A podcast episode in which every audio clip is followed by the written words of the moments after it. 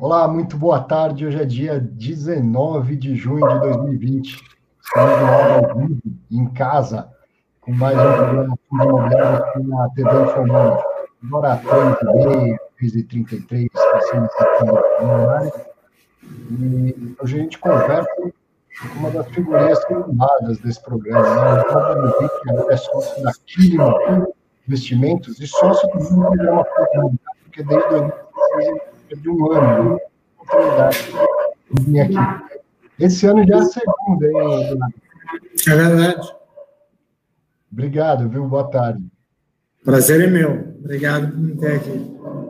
Num momento especial. É sempre um momento especial, mas num momento interessante mercado. É, parece que você está ficando assim, marcado com, com o pós, porque eu estava revendo um trechinho da, da sua participação em janeiro, e foi pós-rally que tinha né, tido toda aquela alta de 2019, a gente falou muito daquilo, perguntei se o fundo imobiliário estava caro, inclusive, e era o comecinho de uma queda que estava acontecendo por outro motivo, e aí depois veio toda a pandemia e uma queda bem acentuada, né? Então agora a gente vem conversar desse cenário pós-pandemia, os shoppings estão abertos, já, já rolou muita coisa, né? De janeiro para cá foi muito mais do que seis meses o que passou pelo, pelo país para o mercado, né? E você não só acompanhando o mercado, como também tendo projetos, ideias. Eu queria falar de tudo isso, assim. sua visão claro. as ideias que você está tirando da cachola. Tá ótimo, estou aqui para isso. Então, vamos começar com essa, com a crise, né? Um negócio, você já viveu muitas crises aqui nos Estados Unidos como gestor, como profissional do mercado financeiro mas essa, o que teve de, de diferente, na minha opinião, é o tanto que ela foi igual, né? Igual para todo mundo, em todos os lugares do mundo. Tudo caindo ao mesmo tempo, todos, todos os países, praticamente todos adotando lockdown, PIB para baixo, assim, Como tem sido para você passar por isso, ter similaridade com alguma outra crise? Enfim, o que, que, que observou desse período mais agudo que a gente já passou? Ah, em crises passadas, eu diria de 2000 até 2013, até agora, até o começo do ano, eu sempre dizia para com você ou com pessoas trabalhando comigo que essa volatilidade era normal, oscilação é, de preços, e que no passado, né, nos anos 80, 90, não estou falando que eu operava nos anos 80, por favor, mas nos anos 80, começo dos anos 2000, que os momentos de volatilidade, as incertezas eram ainda maiores e que, historicamente, elas, as, as crises recentes não eram tão ruins. O que aconteceu nos últimos quatro meses é único. A gente nunca passou por isso. Não tem é, forma de comparar o que aconteceu. Eu acredito, até pela, é, é, pela oscilação de humor dos nossos mercados, rapidamente saindo da euforia, ainda em fevereiro, para uma depressão em abril, e de novo uma certa euforia agora, uhum. final de maio, junho, que é algo realmente muito novo e ninguém sabe lidar com isso. E eu acho que esse é o ponto mais importante para a gente olhar daqui para frente, que é entender quão fundo, quanto fundas foram as, as feridas. Né? Agora que é, os preços dos ativos financeiros começam a achar o seu chão, ou acharam um certo chão, há uma recuperação, é, a economia volta a abrir, os shoppings voltam a abrir, é que as pessoas vão sair, as instituições saindo da, desse momento de paralisia, por não saber como lidar e até impossibilidade, é, impossibilitados de fazer alguma coisa, porque era regra, era lei, é, é, que a gente vai ver se o buraco é mais embaixo.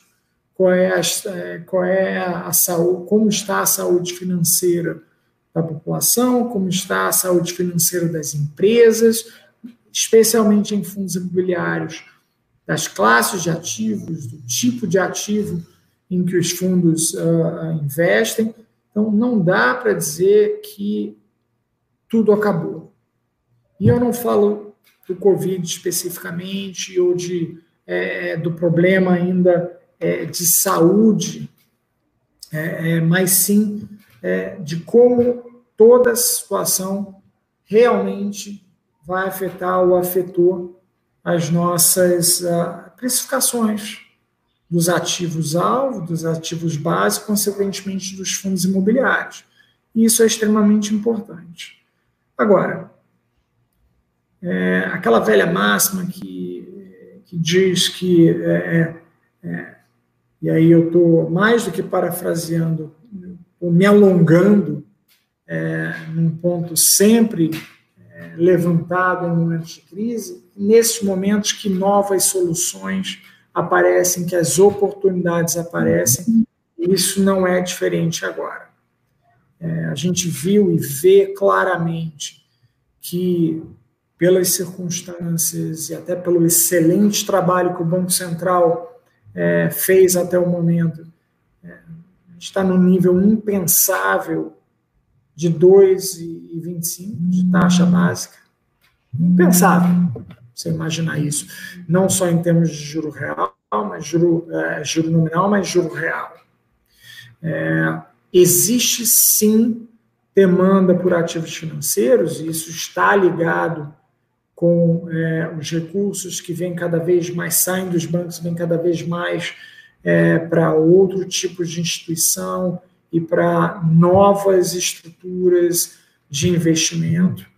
É, e falta originação, falta produto, e talvez falte, no que diz respeito ao fundo imobiliário, é, melhores referências, melhores benchmarks. E aí eu falo especificamente de índice, que também é uma evolução que esse mercado já vinha é, engatinhando, já vem apontando para essa evolução e a crise talvez tenha é, acelerado esse processo. Eu acho que tem coisa muito interessante vindo pela frente nos próximos seis a 12 meses.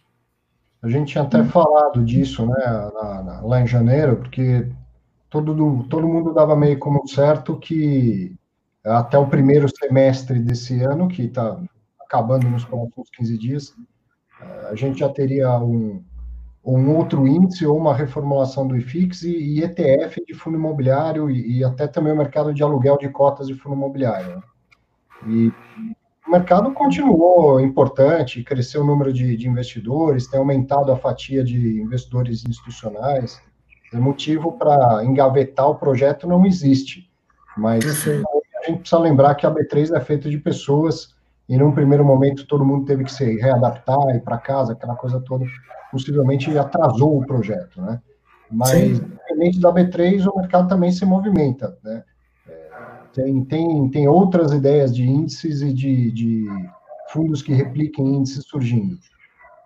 Sim, não só na, na área de fundos imobiliários, mas uh, em outros mercados também, mas na classe de ativos há muita gente se movimentando, instituições falando de novos índices e falando de novas estruturas, que é o caso, por exemplo, do ETF. Acho que o ETF ainda tem é, chão pela frente por uma questão de legislação tributária, a própria estrutura precisa ser é, melhor amarrada e aprovada, mas a criação de novos índices de referência é inevitável e um mercado saudável, um mercado eficiente, oferece isso. Uhum. E de preferência índices que tenham características, que tenham um modelo diferente do IFIX.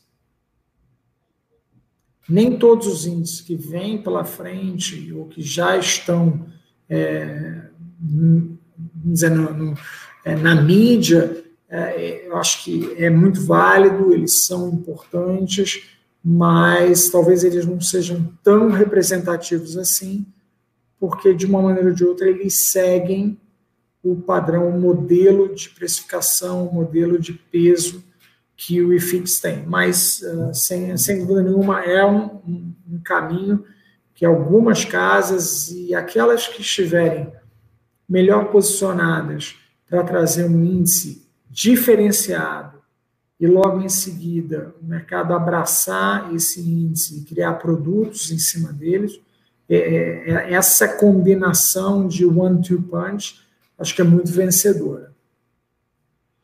É, então, assim como o mercado de ETF aqui está engatinhando, os nossos índices também são, são índices simplórios, né? A maioria dos índices pelo mundo, eles são simplórios até para facilitar o acompanhamento, o entendimento. Mas lá nos Estados Unidos tem uma família grande dos Smart Beta, né? Que Exatamente. A Standard Poor's tem uma família de índices Smart Beta aqui, só que pouca gente conhece que eu acho que está lá pronta para um dia ser replicado por, por ETFs, né? Mas que, que outras metodologias poderiam ter, por exemplo, para um índice de fundos imobiliários? E só para quem não, não, sabe o que a gente está falando, um índice é uma carteira hipotética, não, não existe de fato, e ele é uma média ponderada. Se o modelo mais tradicional, que é o mesmo do S&P 500, que é o mesmo do Ibovespa, que é o do IFIX, é, ter dois critérios. Um critério de admissibilidade. Então, admite lá os ativos, no nosso caso, o fundo imobiliário, pela liquidez. Então, define lá quanto que vai ser, os 90% mais líquidos, 95%, 80%, enfim, digamos que seja os 90%. Calcula a liquidez de todos os fundos, passa a régua em 90%, dali para cima, todos foram admitidos. E depois pondera por valor de mercado pega a quantidade de cotas do fundo, multiplica pelo último preço, dá o valor de mercado dele. O que tem mais valor tem mais peso, o que tem menos valor tem menos peso. Essa é a estrutura mais básica, mais tradicional. Mais básico do que isso é só ponderação ingênua, mas aí, aí são pouquíssimos no, no mundo. Apesar de um deles ser um dos mais famosos, que é o Dow Jones, quase não se usa a ponderação ingênua. Geralmente a ponderação é por valor de mercado. Né? É, que, que outras ponderações, que outras métricas poderiam ser úteis para o mercado, Eduardo? Então, pensando exatamente em Smart Beta, e eu gosto muito dessa ideia, é, Smart Beta, ele, ele cresceu, o conceito dele cresceu muito, ele foi mais desenvolvido depois da crise de 2008, principalmente lá fora, em que todas as carteiras indexadas a quaisquer índices cederam e cederam com a mesma força, com a mesma correlação. A ideia do Smart Beta é trazer essa descorrelação, é, na, é, descorrelação certo? Baixa correlação. É, de qualquer forma, olhando para um índice e, consequentemente, para um ETF para um fundo de índice, é, o que você quer é uma combinação de é, representatividade. Um exemplo, você pode ter um fundo, você pode ter um índice com 120 fundos. Né? O número de índices do o número de fundos no IFIX, ele cresce a cada momento. Isso é representativo do mercado, mas será que um, um índice com 40, com 20, com 30, com 50 fundos não teria a mesma representatividade uhum.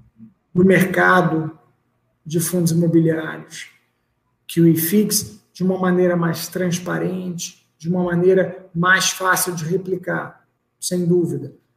Ser fácil de replicar, o poder replicar, é um outro argumento importante do índice, não necessariamente do índice, mas dos produtos criados em cima dele ou utilizando aquele índice. E aí entram as ponderações, como você falou.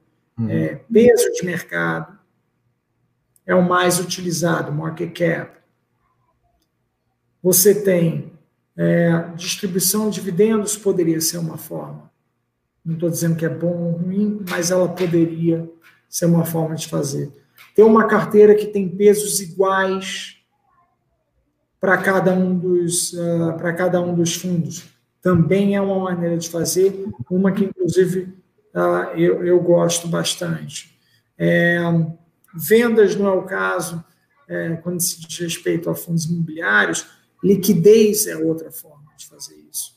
Você pode ponderar é, a carteira não pelo tamanho do fundo, sim pelo giro, pela liquidez que ele tem. Então, há maneiras de você fazer isso, expurgando fundos que talvez não sejam tão representativos e fáceis de montar ou replicar dentro de uma carteira, e que uh, ofereçam um resultado interessante, a exposição que você procura em fundos imobiliários, mas com um conceito diferente, que pode ser complementar ao que já existe, mas se bem feito, pode ser o teu principal, a tua principal estratégia de alocação em fundos imobiliários.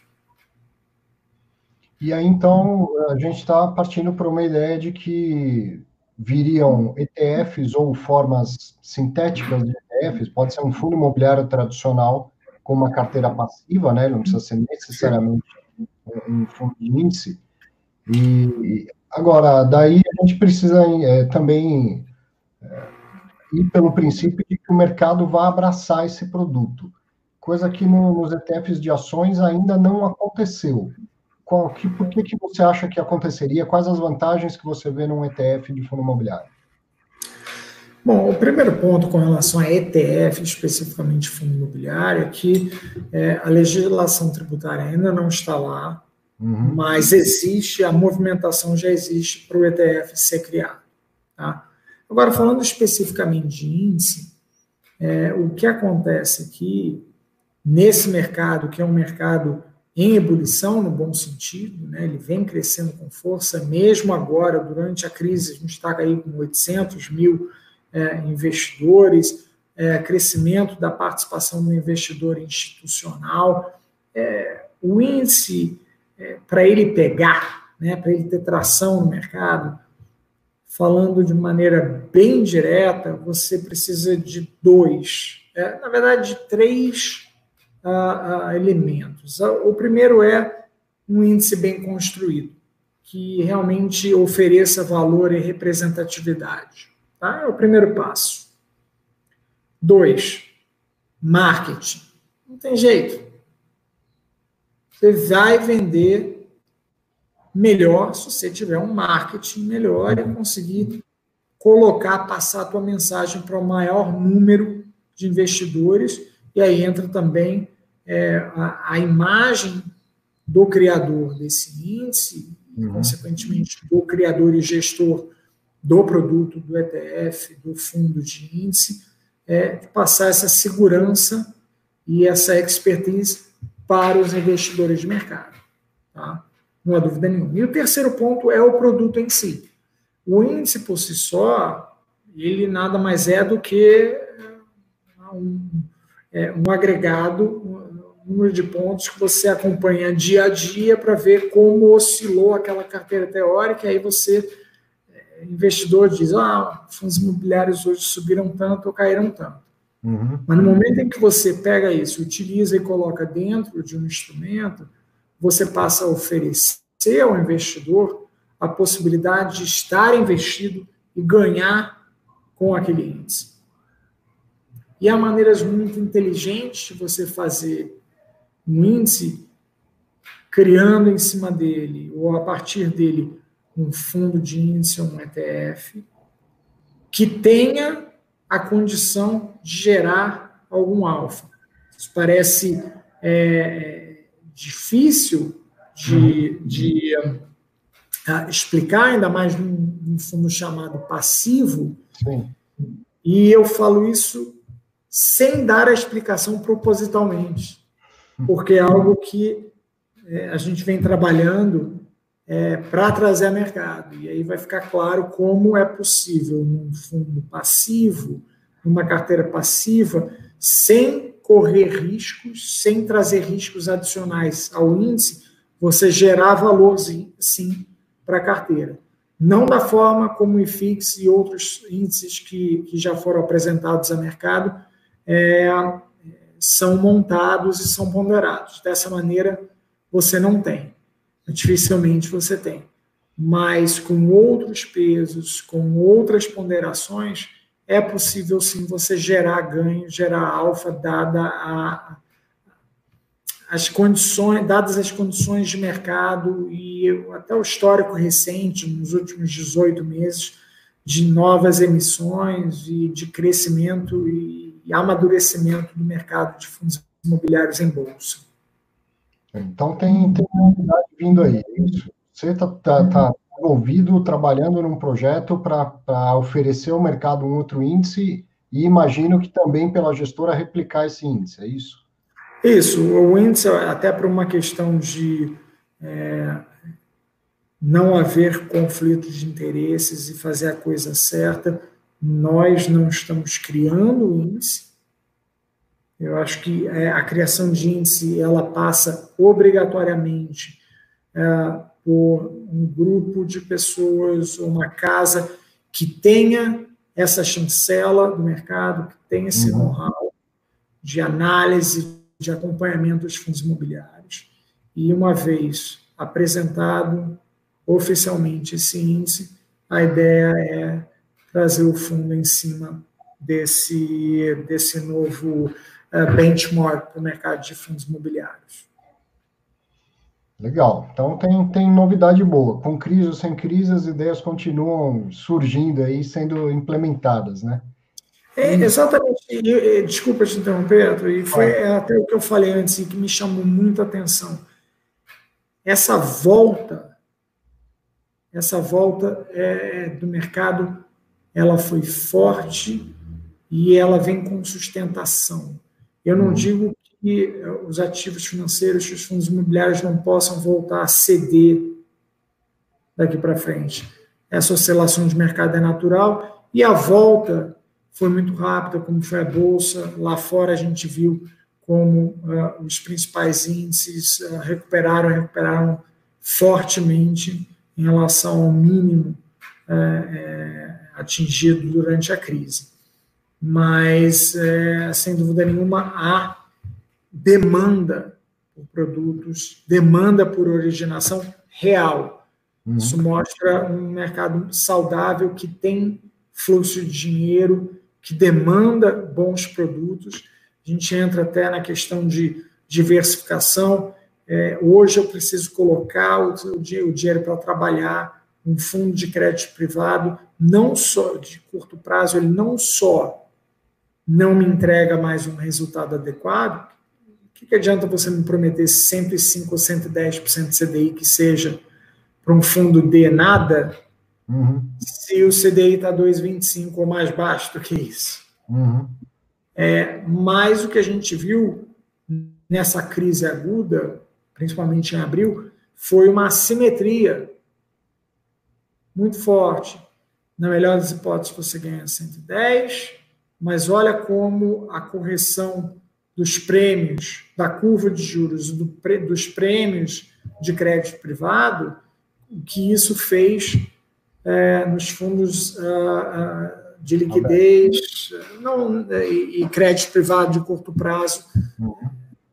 Muitos fundos caíram 4%, 5% em um mês, isso mesmo com a carteira agora rodando, né, rendendo num patamar muito mais alto, porque já que esses ativos foram corrigidos, eles ao invés de pagar X, eles vão pagar na curva X mais 2, é, a perda foi muito forte, ainda mais em relação ao CDI atual, você só vai recuperar isso lá na frente. Então, é, é preciso botar o seu dinheiro para trabalhar. Mas há alternativas entre o fundo de liquidez e você colocar dinheiro, todo o seu dinheiro em bolsa ou em fundos de private equity, por exemplo. Uhum.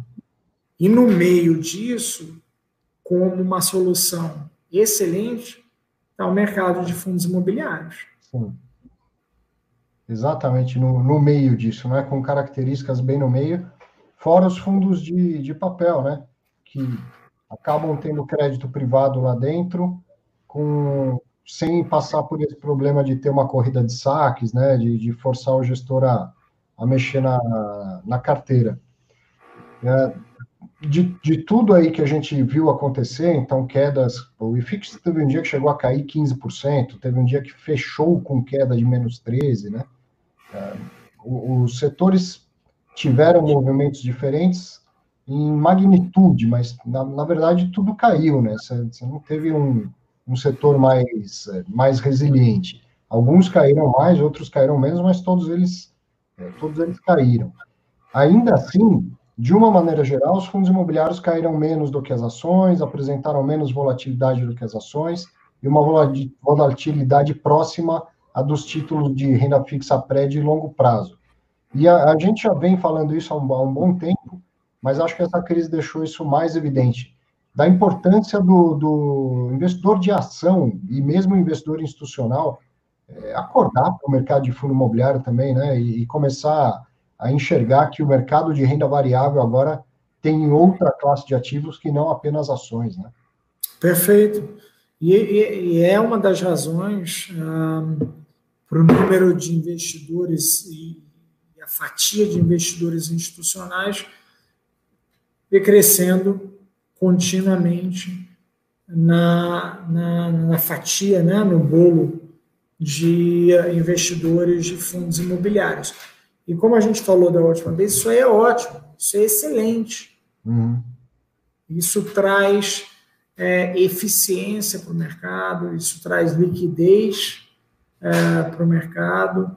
É, com certeza, o investidor institucional, quando viu o, IFIX, carteira de fundos imobiliários cedendo mais do que devia, ele tem bala na agulha, ele capta mais recursos facilmente ou mais rapidamente, e ele compra esses ativos que estão, parecem estar exagerados. Então, ele dá sustentação ao mercado. Da mesma forma, quando o mercado exagera, ele tem condições de realizar essa posição mais facilmente, a capacidade de reação dele é maior. É, eles vão ser mais rápidos e talvez tirar mais proveito desse mercado do que o investidor pessoa física sozinho? Sim. Mas o investidor pessoa física que conta com uh, uma assessoria correta, ou que tem uma carteira administrada, ou mesmo que trabalha com esses gestores, ele vai tirar proveito disso da mesma maneira. Eu vi um estudo que eh, não, não foi publicado ainda, provavelmente vai, vai sair numa revista, mas um estudo da, da Economática mostrando os fundos que já tinham recuperado mais do que 50% do, da queda, considerando aquela semana de 19, 20 de março, que foi uma, a pior queda. Ah, ele, eh, o, o pegou lá os fundos que subiram mais do que 50% deste mínimo, né? E tinha muitos padrões ali para a gente analisar, mas uma, uma coisa que dava para dizer é em relação à frequência. Dos fundos que recuperaram mais, a maioria eram fundos de fundos. Então, eu fiquei com uma leitura de que no, o, o investidor, pessoa física, ou, ou mesmo outros investidores, mas enfim, confiaram nos gestores de FOF no meio da crise. Deve ter sido algo do tipo: eu sei que tem oportunidades aqui, mas no meio desse tiroteio todo eu vou, vou deixar um gestor profissional tomar as decisões por mim. Sim, é, essa é uma das razões para isso. E lembrando que a base também estava é, muito deprimida. Então, esses fundos não deveriam ter cedido tanto. Você me dizer que um fundo de lajes, um fundo de shopping, opera com certo desconto para o valor patrimonial, e que valor patrimonial é esse, é, eu entendo. Um fundo de fundos plenamente investido em fundos que negociam em bolsa, independente do tamanho da sua posição, que pode facilmente mover mercado, operar com descontos que chegaram em momentos de crise a 20% do seu chamado valor patrimonial, não faz sentido. Uhum. Né? Não faz sentido. Eles já, ceder, já deveriam ceder por conta da queda de todos os fundos que compõem a sua carteira. Adicionalmente, eles cederam em momentos específicos 15, 20% mais. Isso me parecia um exagero. Investidores institucionais viram isso claramente e entraram a, a, comprando esses fundos de fundos. E, de novo, a gente volta à questão do fundo de índice, representatividade. O fundo de fundos, aí no, no, no, no universo é, com o qual a gente trabalha hoje, os fundos de fundos, eles têm uma gestão ativa, sem dúvida nenhuma, e é uma aposta que esses gestores vão ter uma capacidade de gerar alfa, de gerar ganho excedente maior do que é, se a carteira estivesse simplesmente é, parada ou sem um acompanhamento, mas uh, tem o fato também deles uh, terem uma diversificação na sua carteira. Então, você compra o fundo de fundos e, além da gestão ativa, você, com uma cota, você compra 20 fundos, 25 fundos. E estratégias, temas que são, uh, que muitas vezes fazem sentido e já olham para os próximos 18, 24 meses. Uhum. Talvez a nossa visão de como estaria a atividade e, e o Brasil, né, e o mercado imobiliário uh, até o fim do ano, até o fim do ano que vem, em março, começo de abril, é diferente do que a gente tem hoje, mas de qualquer maneira, o institucional leva em consideração e precifica também em cada um desses ativos, em cada subclasse, como ela vai se comportar ao longo desses próximos uh, 6, 12, 18 meses. E falando, vamos falar um pouco de, de segmento, de fundo imobiliário, de estratégia. Assim como caiu muito rápido, você mesmo disse que, que subiu muito rápido. Subiu demais? Já, olhando hoje o mercado de fundo imobiliário, subiu demais? Ou, ou é, é, o patamar é mais ou menos esse? Não, não subiu demais, não. Não, não, não passou do limite. Uhum. É, ainda existe uma certa cautela. É, na sua grande maioria, os fundos estão corretamente precificados se não estiverem ligeiramente baratos, sem entrar em, em detalhes de fundos especificamente e aí, de novo, é, é nesse momento que a gente vai começar a entender melhor como cada um desses setores foi machucado e vai continuar machucado ao longo dos próximos muitos meses. Vamos pegar um caso claro, o fundo de shopping. É, é, o segmento de shopping, o setor de shoppings dentro do universo de fundos imobiliários é importante. Você tem é, bons gestores é, com, com, fundos, com fundos grandes, realmente, uh, e, e, representativos. Não há dúvida que é, foi o setor que mais sofreu durante essa crise. De novo, inimaginável não é que as vendas caíram em 10% em relação ao ano passado. Os shoppings não funcionavam. Uhum. Os bons gestores aproveitaram para cortar custos, para renegociar contratos. E agora a gente vai ver que uh, locatários continuam, qual é o nível de vacância e como a atividade vai voltar. Ah, os shoppings voltaram a abrir. Em São Paulo, eles, eles uh, continuam é, é, operando horário restrito. Então, são quatro horas por dia. E as compras, elas estão acontecendo, vão acontecer ou não? Então, são perguntas que ainda não têm uma resposta clara, mas, sem dúvida nenhuma, vão afetar o bottom line, vão afetar claramente as receitas financeiras desses shoppings, que, por sua vez, afetam a receita e a capacidade de distribuir dividendos dos fundos de shoppings. Uhum. Mas aí, né, não, o setor de shopping, eu acho que como chegou no, no, praticamente no limite, né, assim, fechou shopping, os fundos tiveram que parar de, de distribuir rendimento, por mais que tudo esteja mais difícil, mais nebuloso, isso foi o que ficou mais às claras, assim, olha, daqui para baixo é quase impossível de, de acontecer. Agora, segmentos como, como logística, que no primeiro momento não sofreram, ou, ou os de lajes. O que, que vem, vem depois? Assim? São, são segmentos que os, os rendimentos não sofreram tanto, mas que não é porque, por exemplo, no shopping, que o, o, rendimento de um fundo de escritório, um fundo de, de galpão de logística está a salvo, certo? Ah, o efeito da, da crise, ainda que a economia esteja reabrindo, o efeito da crise pode aparecer ao longo dos próximos meses, né? Tem, tem empresas que estão lutando, tentando passar pela crise, nem todas vão conseguir, né? Exatamente. E eu acho que a gente estava, isso vale para grande empresa, para empresa de médio porte, para nós, pessoas físicas. É, acho que todo mundo se encontrava num período de sobrevivência. Uhum. Então, o objetivo era: eu, eu preciso estar vivo até o final dessa crise.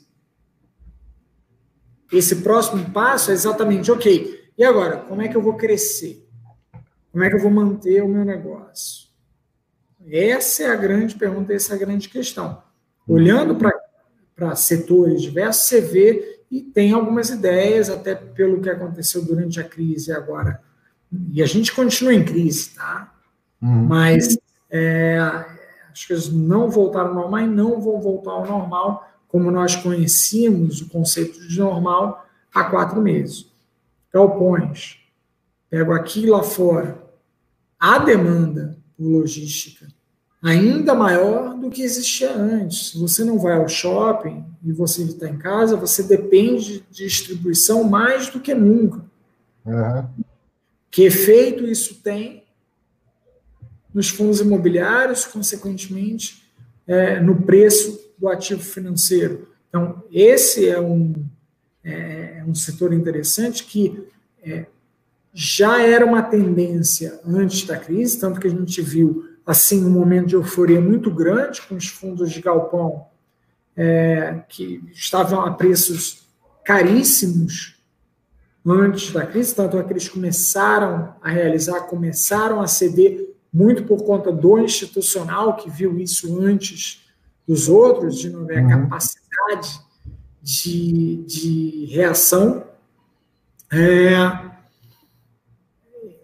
eles começaram a reagir antes e agora é, é um setor que tem tudo para crescer num, num, numa velocidade maior até do que aquela projetada ao longo dos últimos dois anos. Lajes corporativas. É, nos setores focados no tipo de laje é, em que os fundos imobiliários, ou a grande maioria deles, investem, ainda não sofreram tanto, mas o nível de vacância talvez apareça só a partir de julho, agosto, setembro. Uhum. Precisa ficar de olho nisso, mas é, muita coisa indica que existe espaço para uma recuperação.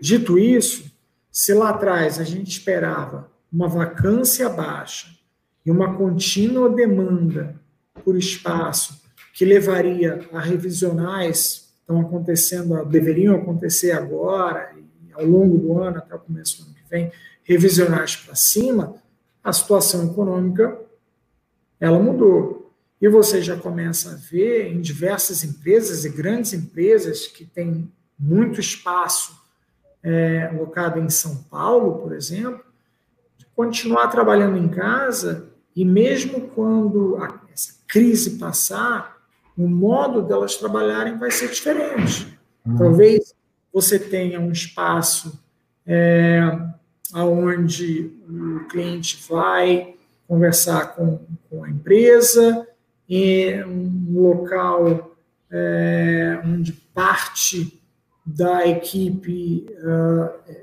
fica e é necessária, mas muita gente pode continuar trabalhando de casa, você pode ter escritórios satélite, vamos dizer assim, que na sua grande maioria é, ou são em casa ou mesmo em, em, em coworking. Então, isso está mudando. Uhum. O efeito disso a gente ainda não sabe qual é no longo prazo. Tá? No médio prazo, curto e médio prazo, parece que é, esses, uh, esses ativos é, estão sob controle. E quando eu falo isso sob controle, eu falo em, em termos de vacância, não necessariamente em termos de novas construções, de crescimento desses fundos por conta de demanda ou mesmo dos preços praticados pelo metro quadrado, ainda mais se tratando de São Paulo, em menor grau Rio de Janeiro e algumas outras regiões o fato de São Paulo concentrar demais essas operações em lajes, com certeza, mas em outros, uh, em outros setores também, esse momento, essa crise fez com que gestores começassem a olhar para outros mercados interessantes uhum. que possam fazer a composição da carteira do seu fundo e, de uma maneira melhor, trazer resultado com uma pulverização, uma diversificação um pouco maior. O Eduardo, a gente está quase encerrando aqui, eu tenho mais dois minutinhos e queria te perguntar uma, uma coisa que eu sei que você gosta de acompanhar que é a, o, o, prêmio dos fundos imobiliários em relação ao, ao Tesouro IPCA, as NTNBs. Faz tempo que você acompanha isso, às vezes esse prêmio aumenta, às vezes diminui.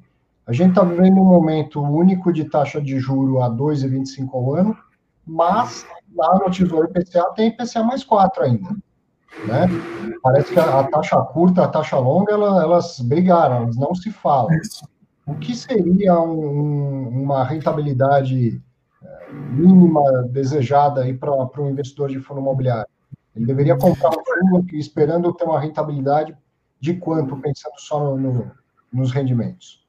Historicamente, se a gente está falando em relação à NTN, em relação a um benchmark que seria a inflação mais, é, vamos esquecer o curtíssimo prazo, onde a gente está falando de juro real é, verdadeiro, né, líquido, zerado, uhum. e o, mais médio e longo prazo, onde você ainda vê IPCA mais 4. Historicamente, é, o, a classe de fundos imobiliários pediu um prêmio é, em torno de 300 basis points, de 3% acima da NTN. É, eu posso estar enganado, eu não tenho agora esses dados à minha frente, mas logo antes da crise, isso já havia achatado para próximo de 250, 260 basis points, 2,6% acima. Uhum. É, o mundo mudou. Existe sim é, uma, é, um achatamento desses prêmios, até porque, como você falou, quanto mais para frente você olha no TN, mais prêmio já existe. De qualquer forma, é, não é o mesmo risco, não é o mesmo que investir numa NTN. Tá? Uhum. Colocando tudo isso na balança, ponderando tudo isso, eu diria para você que uma realidade é, interessante para o investidor alocar em fundos imobiliários seria 200 a 220 basis points, 2 a 2,2% acima da NTN. Então, deveria esperar ter de 6% a 6,2% ao ano só com os rendimentos do fundo imobiliário. É isso aí. Muito bom. Uma pena que o nosso tempo terminou por causa da, da programação do Infomania, que segue aí super agitada. Já fica, não preciso te convidar, porque você já é figurinha da casa, mas eu, eu espero que em breve, na sua próxima é, participação, você já tenha esse produto da Kilima para mostrar para a gente, para o mercado, e que seja o primeiro de muitos produtos diferentes para dar uma revigorada ao mercado de fundos imobiliários. Com certeza. É, de novo, é um prazer estar aqui. Eu adoro trocar ideias com você e poder conversar, mesmo que é, pareça ser um monólogo com uh, o mercado, porque é dessa maneira que a gente torna ele mais eficiente.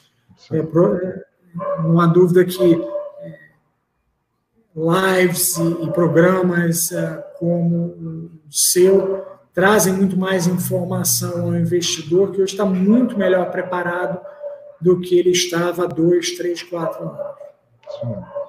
Obrigado, Eduardo. Um abraço para você, que espero que você fique bem aí. Obrigado, você também. Um abraço. Um abraço. Tchau, tchau. Para você também, muito obrigado. Espero que você tenha um bom final de semana. Fique bem, fique com saúde e a gente se vê na próxima sexta-feira. Até lá.